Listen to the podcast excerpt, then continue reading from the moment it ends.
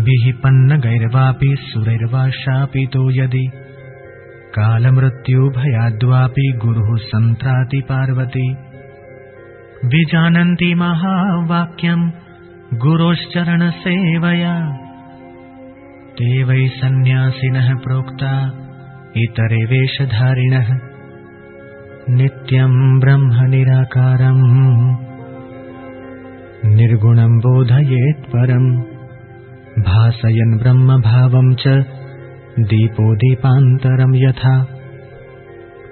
गुरुप्रसादतः स्वात्मन् आत्मा रामनिरीक्षणात्।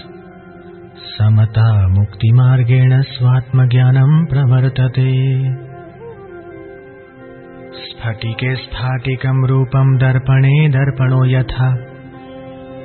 तथात्मनि चिदाकारमानन्दम् सोऽहमित्युत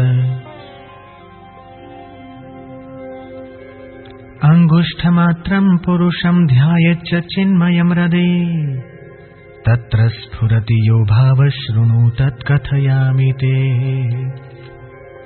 अजोऽहममरोऽहम् च यनादीनिधनोऽयहम् अविकारश्चिदानन्दो यणियान्महतो महान्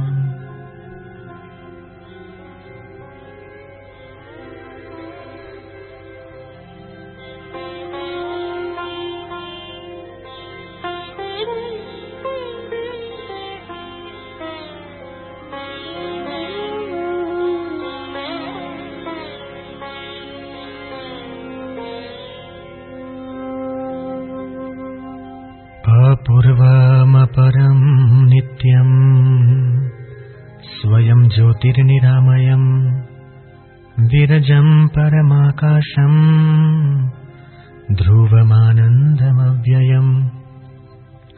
अगोचरम् तथा गम्यम् नामरूपविवर्जितम्। निःशब्दम् तु विजानीयात् स्वभावाद् ब्रह्म पार्वती यथा गन्धस्वभावत्वम् कर्पूरकुसुमादिषु शीतोष्णत्वस्वभावत्वम् तथा ब्रह्मणि शाश्वतम्। हे पार्वती, मुनियों, पन्नगों और देवताओं के शाप से तथा यथाकाल आए हुए मृत्यु के भय से भी शिष्य को गुरुदेव बचा सकते हैं। गुरुदेव के श्री चरणों की सेवा करके महावाक्य के अर्थ को जो समझते हैं वे ही सच्चे सन्यासी हैं, अन्य तो मात्र वेशधारी हैं। गुरु वे हैं, जो नित्य, निर्गुण, निराकार, परम ब्रह्म का बोध देते हुए, जैसे एक दीपक दूसरे दीपक को प्रज्वलित करता है, वैसे शिष्य में ब्रह्म भाव प्रकटाते हैं। श्री गुरुदेव की कृपा से अपने भीतर ही आत्मानंद प्राप्त करके, समता और मुक्ति के मार्ग द्वारा शिष्य आत्मज्ञान को उपलब्ध होता है। जैसे स्फटिक मणि में स्फटिक मणि तथा दर्पण में दर्पण दिख सकता है, उसी प्रकार आत्मा में जो चित्त और आनंदमय दिखाई देता है, वह मैं हूँ। हृदय में अंगुष्ठ मात्र परिमाण वाले चैतन्य पुरुष का ध्यान करना चाहिए। वह जो भाव स्फुरित होता है, वो मैं तुम्हें कहता हूँ। ध्यान देकर सुनो। मैं अजन्मा हूँ। मैं अमर हूँ। मेरा आदि नहीं है, मेरी मृत्यु नहीं है।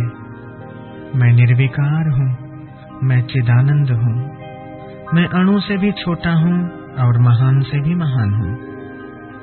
हे पार्वती, ब्रह्म को स्वभाव से ही अपूर्व, जिससे पूर्व कोई नहीं है ऐसा, अद्वितीय, नित्य, ज्योति स्वरूप, निरोग निर्मल, परम आकाश स्वरूप, अचल, आनंद स्वरूप, अविनाशी, अगम्य, अगोचर, नाम रूप से रहित तथा निःशब्द जानना चाहिए।